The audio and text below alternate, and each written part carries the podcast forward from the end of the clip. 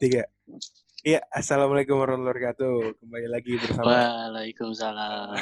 Waalaikumsalam warahmatullah. kembali lagi bersama kita di podcast teman kita. Kayak kemarin episode sebelumnya udah ada Jody, Farel dan Teguh. Hari ini kita akan bercerita tentang horror di institusi kami. Eh, bentar dulu kalau horror harus ada backsound horror ya. Nah, ntar gue edit pakai Oh, gimana tuh? Ntar gue Oh, mana tuh? gue edit ntar. Anjir seru banget anjir Ya, oh. backgroundnya. Background iya lah. Gila. Merinding Ceritanya gue gua. bayangin dulu, bayangin dulu backgroundnya gue. Kita mulai dari mana? Kita mulai dari mana nih? Rel lu dulu deh Rel. Selama lu Oh, gue yang yang ringan-ringan dulu ya. Dulu. Anjay. Ringan dulu. Ringan-ringan dulu. Ini, ini langsung nih bahas nih. Ya nggak apa-apa. Jadi Iya. cerita Mulai nih, mulai. Mulai nih. Mm. Dengerin nih. gue dengar dari eh, orang lah, bukan eh, yang ngalamin. Jadi di salah satu universitas di Jakarta Barat, ya, eh, tempat kampusnya itu kurang lebih eh, di Fakultas Kedokteran. Jadi kan kalau di Fakultas Kedokteran tuh eh, kadang ada tempat penyimpanannya gitu ya. Tempat nyimpan itulah. Nyimpen Kan? apa? Yang jelas anjir. Kan locker. Iya, lock locker, ih lah, kamar kamar Oh iya kamar. Oke, balik serius. kamar. Serem. Eh, Iya, serem kan tuh. Ya pokoknya di situ ada tempat nyimpan eh yang gimana ini gue sebut aja. Sebut aja nggak apa-apa. Oke, kadaver, kadaver. Ya kan? Oh iya iya. Cadaver itu mayat yang dipakai untuk praktikum kita. Ya. Nah, kebetulan di situ kan eh, apa namanya di lantai itu suka ada banyak yang jaga kan. Eh, apa namanya? OB-OB lah istilahnya. Kadang gue suka nanya-nanya tuh. Biasanya di sini ada kejadian apa sih kan gue penasaran kan. Terus ceritain lah. Jadi eh, ini ceritanya eh jadi latar belakangnya itu udah malam ya, udah pada pulang. Mahasiswa udah pulang, terus eh udah sepi di gedungnya. Eh, jadi di- di- eh, keadaan itu ini di gedung tujuh lantai. Jadi salah satu lantai itu eh, si bapak ini lagi menutup-nutup lah kayak ngunci-ngunci semua ruangan. Terus tiba-tiba ada satu masih ada satu orang, satu orang nih, cewek. Cewek eh, pakai baju putih katanya rambutnya panjang. Dipanggil dong, diajak ngobrol kenapa masih di sini? Ya nengok, dia tetap jalan. Akhirnya diikutin, Tadi diikutin katanya bukan orang. Cuk. Mungkin tahu. Bentuknya gimana? Gimana Jadi katanya pokoknya dia ngeliat ke depannya kan ke mukanya terus kayak langsung istighfar istighfar terus udah cabut aja langsung hilang. Jadi setelah dia ngelihat penampakan itu dia apa namanya ke menjauh sebentar terus baca doa balik lagi udah hilang. Jadi kayak ada yang suka lewat-lewat gitu katanya. Ih, ih, cu. Itu jam maghrib apa jam berapa bang? Ya itu jadi eh, kayak biasa kita udah maghrib kan udah sepi lah ya. Pokoknya itu Tergantung. katanya udah semuanya udah, udah pulang mahasiswa, mahasiswa udah pulang, lagi nggak ada acara apa-apa. Terus ada cewek kayak gitu. Ini di lantai berapa, Rel? Nah, gue nggak tahu tuh di lantai berapa. Iya anjir. Gue tahu ya. Waduh, Semoga bukan di lantai Kim. Kami eh kan belum tentu di, di tempat kuliah. Iya, nggak ada yang tahu. Gak ada yang tahu. Gue gue gue waktu denger sebenarnya gue kayak ah masa sih kayak gue nggak percaya gitu kan. Emang ada ya kayak gitu. Orang kali itu. Bajunya baju gua- apa? Baju cuma dibilang baju putih. Oh. Iya kan nggak tahu. Maba kali maba maba. Iya Maba kali kali. itu. Nyari pinnya sampai malam kali itu.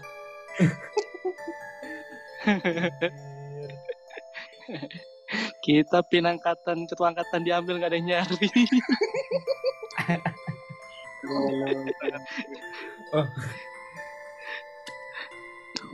Mungkin itu orang yang nyari pin kali Rel. Iya itu orang iseng. Iya positif aja positif. Iya itu orang sebenarnya. Tapi Gue ada cerita lagi juga nih Rel. Di salah satu institusi juga di Jakarta Wah. Barat. iya. Tempatnya sama FK juga. Kalau ini gue diceritain sama ruang apa yang jaga sama yang jaga ruang anatomi rel. Nah, Hmm. Jadi katanya nih di ruang anatomi itu kan ada ada kolam kadaver ya. Kadaver kan yang tadi udah jelasin kan mayat mayat buat itu. Terus eh, di salah satu ruangan itu di satu di kolam itu katanya ada satu kadaver yang pernah dikasih sajen. Kenapa? Karena dia pernah bangun rel katanya nggak terima kalau dia kadaver. Anjir. Hmm. Terus terus. Terus katanya. nah, terus ini nyangkut waktu kita per, eh, di angkatan kita praktikum. nyangkut apa? Nyangkut apa mesti? Ya, eh, kayaknya ny- sangkut pautnya waktu nyambung sama waktu kita praktikum lah. Kok jadi kebahas? Oh, iya iya iya. Gak apa-apa iya. lah. Terus terus. Wah. Ego ego merinding. Sama cuy. Merindingnya sampai kebas. Sumpah, waktu ini nyambung waktu angkatan kita praktikum. Jadi waktu praktikum tuh kan pakai manekin ya. Waktu itu Hmm. eh, ada preparat kan kalau preparat basah tuh pakai kadaver, preparat kering tuh pakai manekin. Nah, waktu pakai manekin itu eh, ada satu otot yang hilang rel. Otot manekin, otot sartorius. Ingat gak sih lu kejadiannya? Atau lu Iya, ada yang ingat, inget gak Jut? Iya gue ingat. Iya, iya. Gua keluar duluan, kelompok gua mah bebas. kan ditahan cu ditahan semuanya Kan boleh keluar Orang kan sampai di di grup di omongin. Ada yang lihat. Kan cuman ini kan kelompok berapa gitu yang ditahan. Masa Iya sih? dipanggil, dipanggil satu kelompok doang, satu kelompok dipanggil. oh satu kelompok doang ya udah terus kita udah iya. keluar. gue ceritain nah terus katanya eh, ototnya itu ototnya tuh hilang terus dicari-cari kan ke mana pokoknya itu kelompok yang megang manekin itu harus tanggung jawab cari-cari nggak tahu ke mana semua orang kan ngira diumpetin ya sama orang sama teman kita padahal kagak ada nah, terus tiba-tiba Iya ngapain banget anjir ngumpetin Iya. otot ototnya sartorius lagi nggak berpengaruh apa pun. Nah, terus ternyata otot itu tiba-tiba ada di lemari manekin. Padahal tadinya di luar, udah dikeluarin semua. Tiba-tiba ada di lemari manekin. Nah, terus tiba-tiba yang jaga yang jaga anatomi itu nyebut-nyebut, ya Allah kakek nenek kami minta maaf pada Tuhan Yesus gitu, maafin kami kalau kami bisa gitu bercanda gitu. Serem gak tuh? Gigir. Gue ngebayangin Enggak kayak nih positif aja mungkin petugasnya lupa ngeluarin Oh aslinya. iya, selalu positif thinking. iya nggak nggak mungkin bisa balik sendiri. Oke. Ya, apa yang lu keluar tuh? Terus ada lagi cerita nih. Ini, ini nyambung juga nih kayaknya. Gue nggak tahu ya ini masih satu Hmm. apa satu storyline apa enggak. Terus ini cerita dari senior. Dia ada satu senior tuh yang bisa lihat. Bisa lihat bisa komunikasi. Nah, terus Wah, serem gak lu? Nah, waktu waktu dia praktikum nih, waktu dia praktikum awal, awal banget, pertama kali dia praktikum sebagai maba, praktikum dia tuh diliatin sama yang ada di depan dia. Jadi kadavernya, arwahnya tuh ada di depan dia. Nah, dia tuh si si arwahnya ini katanya mau coba komunikasi sama si senior ini cuma seniornya nggak mau setelah beberapa bulan praktikum terus tuh diganggu mau komunikasi mau komunikasi, mau komunikasi. nah seniornya tetap nggak mau akhirnya si arwahnya ini nempel ke temennya Nah, terus temennya tuh sakit-sakit, sakit-sakitan, katanya perutnya sakit, lehernya merah-merah. Gitu kan. Akhirnya dibawalah ke orang pinter. Mungkin orang pinter IPK-nya 4 gitu, gue nggak tahu kan. Terus terus. Bawa ke orang pinter, Hmm. ternyata ada, ada yang ternyata ada yang ngegendong si temennya ini. Jadi per ngegendong di belakang gitu. Nah, tangannya si arwah ini lehernya, makanya lehernya tuh merah-merah. Kakinya cengkram si perutnya, makanya perutnya sakit terus kayak gitu. Nah, terus kata si orang ini, ini arwah mau komunikasi, mungkin coba aja diajak komunikasi dulu. Akhirnya pas praktikum selanjutnya, si arwah datang lagi. Komunikasi lah mereka. Intinya pokoknya si arwah ini gak terima dijadiin kadaver mau dikubur secara benar cuman pas ditanya-tanya lagi dia nggak tahu si arwah ini nggak tahu keluarganya tuh di mana ini di mana. Jadi pokoknya singkat cerita si senior ini nolak lah kalau nolak permintaan dia. Apa kalau mau dikubur secara benar terus dibaca-baca doa dan akhirnya arwah itu kayak ikhlas gitu loh hilang. Set udah dia sekarang sampai sekarang udah nggak pernah diganggu katanya tapi lu ngebayangin gak sih lu lagi praktikum lu lihat depan lu tuh dia Nggak usah Iya, dibayangin juga dong, Bos. Lu pegang-pegang. Dipegang kan, ditunjuk. Eh, salah. Eh, salah. Ini biceps. koreksi. Keren banget kali. Pas Tapi nggak kan. lagi. Apa? Nggak pernah muncul lagi. katanya udah pernah Gila, gila, gila. Merinding gue. Oh, udah. Ini gue gue masih ada lagi nih sebenarnya. oh ada lagi Wah. April wah lu banyak ya. Ini kejadian, ya ini kejadian asli tapi nggak nggak terlalu horor sih. Ya, Jadi coba. kan semenjak eh, yang cerita gue tadi, ya ini latar belakangnya juga masih sama. Hmm. Jadi gue kadang tuh suka penasaran kan. Ini beneran, ini beneran gue penasaran beneran kayak terlintas aja gitu di pikiran gue. eh, emang beneran ada ya? Terus gue kayak kadang suka kayak kalau misalkan malam lagi di kampus terus eh, apa namanya jalan di tempat yang sepi gue kadang juga ngebayangin kan. Sumpah ini. Terus Udah, udah Terus. nggak waras lu Rel emang. beneran beneran karena gue seumur hidup belum pernah ngeliat beneran gue belum pernah ngeliat seumur hidup Pengen. emang lu udah emang lu ada yang udah pernah gue belum pernah sih Hmm. tapi gue bisa pernah. ngerasain kalau ada nah gue gua tuh bener-bener gue gua nggak bisa rasa, ngeliat. rasa penasaran gue rasa penasaran gue bener-bener tinggi banget waktu itu kan Mm-mm. jadi akhirnya waktu kalau salah malam gitu di eh, di lagi ada acara di kampus kan malam Mm-mm. gue lagi berdua nih gue lagi berdua sama temen gue Eh, itu namanya zina goblok. di goblok enggak tunggu dulu belum lu Belum. bang Zina tuh kandangnya setan Rel lu diganggu Zina belum belum belum gue lagi berdua di depan lift gue ingat depan lift Cowok, cowok cewek apa? Cowok cowok. Cowok cewek. Oh Iya sih. Rel Nggak boleh Rel enggak ini ini ada lu juga Jo tapi lu kayak lagi di mana gitu? Lah mana ada gua gua aja nggak tahu. Jangan bawa bawa gua lu. enggak ini acara malam-malam. Gue ada ada acara sampai malam. Nah terus.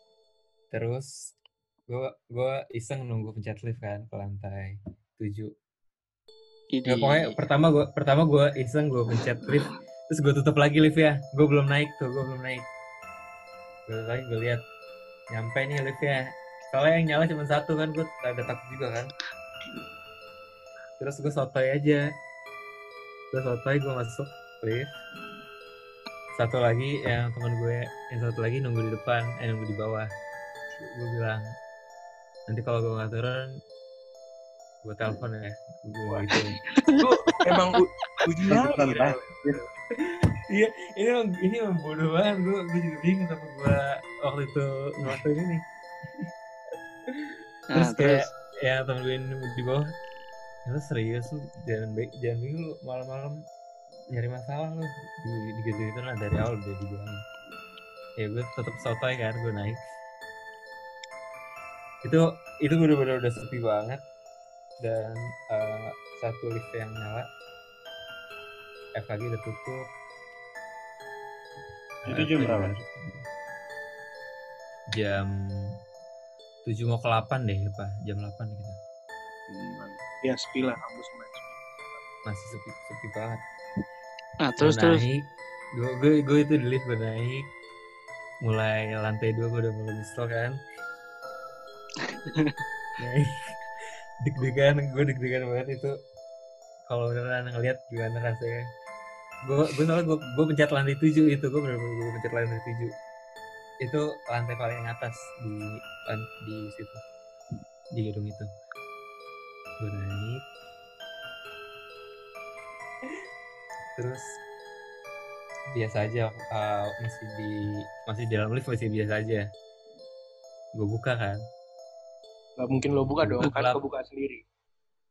iya iya Oh. maksudnya gue gue pencet gue pencet buka terus gue gue mau tutup lagi biar cepet kan ah ya terus tapi nggak tahu kenapa gue gue tahan gue tahan gue Tahan tahan apa nih? sekitar lima detik liftnya gue tahan sekitar lima Terus Oke. sekitar lima detik gue ke kanan gak ada gak ada apa-apa gue ke kiri gak ada apa-apa terus tiba-tiba tahu suara lift atau suara apa langsung gue tutup. Gue bener-bener takut banget itu. Nggak tahu ada suara apa kan. Gue masih gue masih gue masih positif tuh. Masih positif tinggi kayak ini nggak ada apa-apa di kayak gini doang eh, masih berani gue gitu. Gue gue mikirnya gitu kayak nantangin kan. Iya terus? Akhirnya gue gue turun gue turun temen Rel gue ini lo bercanda gue geplak lo Rel. bener. Udah serius Bener. nih gue. gue nggak ya gue serius gue nggak liat apa apa gue nggak liat apa apa gara-gara ya, gue nggak tahu gue bener-bener nantangin banget itu sih kayak orang kayak orang gue kan. Nah iya gue terus alhamdulillah masih selamat setelah gue turun. Terus sebenarnya ini setelah gue pulang. Jadi jarak konsen gue tuh kira-kira ya berapa tujuh menit lah kalau jalan. Gue makin apa ya rasanya ya? Rasanya gue kepikiran kepikiran mulu gitu sama apa namanya eh, gelap eh, bayang-bayangan yang ada di lantai tujuh yang gue lihat. Iya gua- terus. setelah gue tidur setelah gue tidur baru gue nggak tahu nggak tahu gimana. Ada aja yang mampir gitu. Hah? kalau gimana sih lu paham gak sih? Kayak lo tidur terus eh, apa namanya tidur lu tuh nggak nyenyak gitu lu diganggu tidur. lu iya gue gue diliatinnya di mimpi gue kayak Sosok apa nih? waktu gue mimpi. Lo diliatin apa pas ini? nggak. Di diliatin terus di lantai itu diulang-ulang kayak gue naik ke lantai 7 terus gue tu, gua tahan gue tutup se berapa ya? Kayak ada sekitar dua kali mimpi gue kayak gitu. Ke bawah mimpi.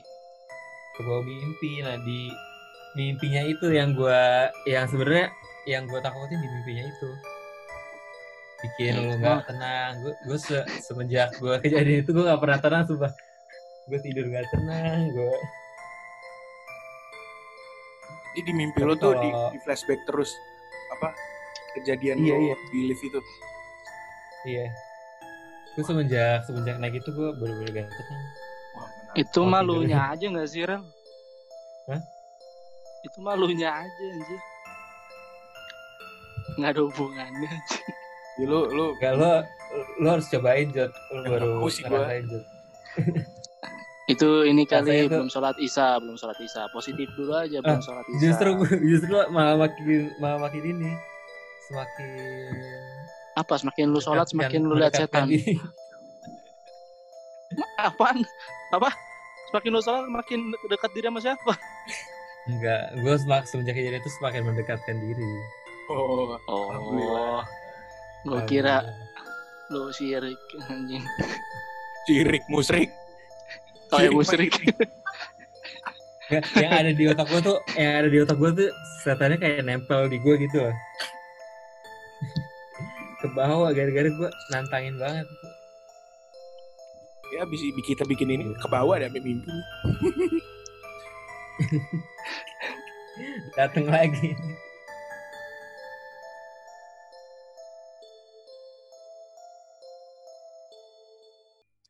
Ada, gue ada cerita lagi.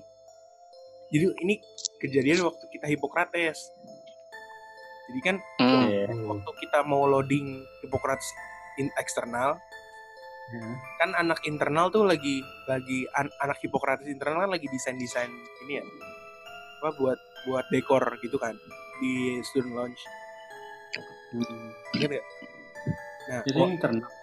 nggak waktu Oh ya gue gue inget. Ah, waktu kita mau ek- loading bareng ke eksternal, anak Hippocrates internal nih lagi eh, dekor di student lounge.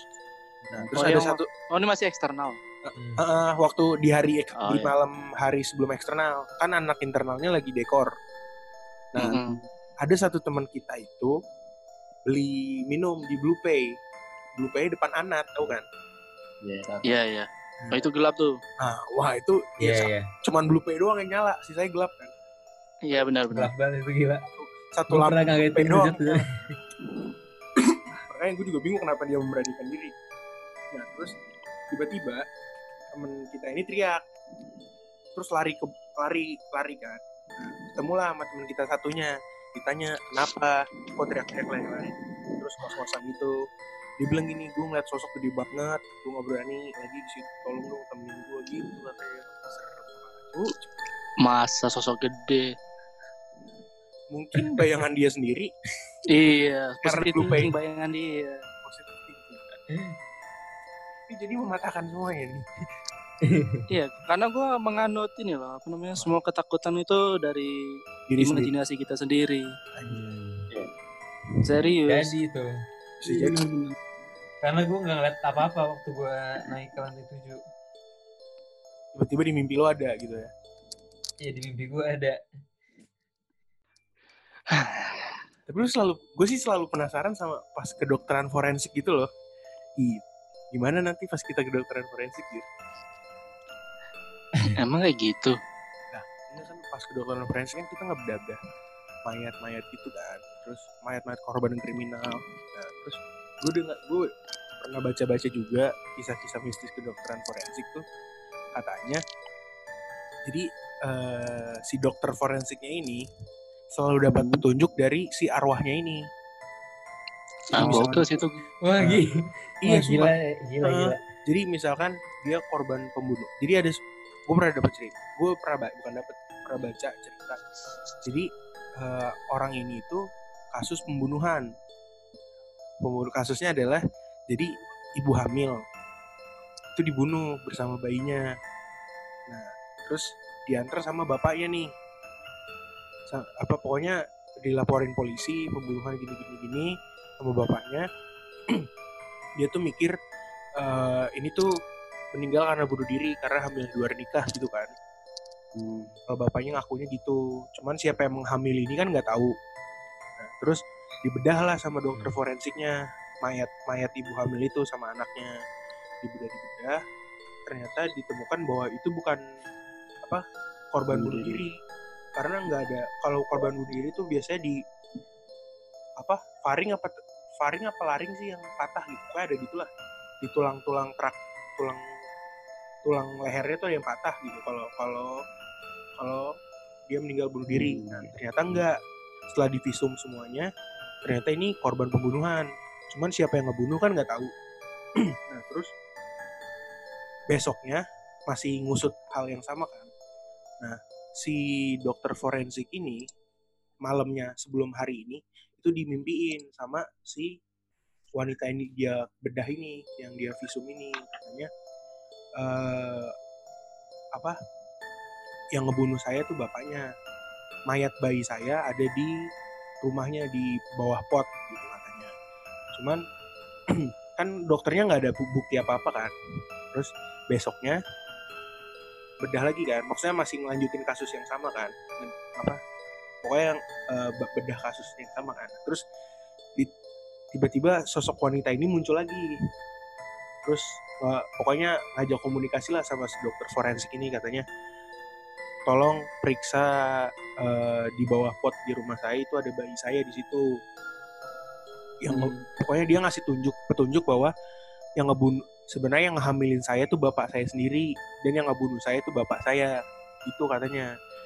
Terus bener dong si dokter forensik ini nyuruh pihak polisi buat ke TKP pokoknya ngegeledah rumahnya. Ternyata bener ditemuin di bawah potnya tuh ada bayi bayi digugurin terus istri si anaknya ini dibunuh sama bapaknya akhirnya bapaknya ngaku gitu gitu terus penjara gitu kalau menurut cerita dokter forensik serem Iya. cuy Polisinya nanya nggak tahu dari mana? Apa? Polisi nanya nggak tahu dari mana dokter? enggak jadi kata-kata si dokter forensiknya udah pokoknya kalian geledah rumahnya sekarang juga gitu Pokoknya cari aja petunjuk di rumahnya gitu ternyata bener pas dicari petunjuk di rumahnya ada si bayi itu di janin jasad janinnya tuh ada Hmm. apakah anda tertarik dengan dokter foren kedokteran forensik ya? Tentu ya? tidak. Kalau ngajak ngajak komunikasi lewat mimpi ya. iya kalau lewat lain nggak bisa lah Rel. Iya. Jangan sampai lah. Apalagi lewat zoom ini kan. Itu kan. Astagfirullahaladzim. malam lagi di malam Iya di tengah-tengah gini kan. endingnya sampai kebas